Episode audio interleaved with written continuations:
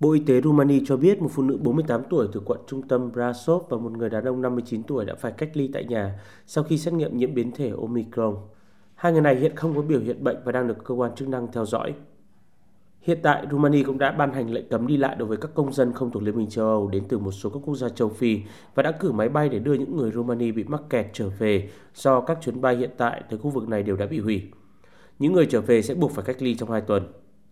Trong 24 giờ qua, Hungary cũng đã ghi nhận khoảng 1.500 trường hợp nhiễm mới và 131 trường hợp tử vong.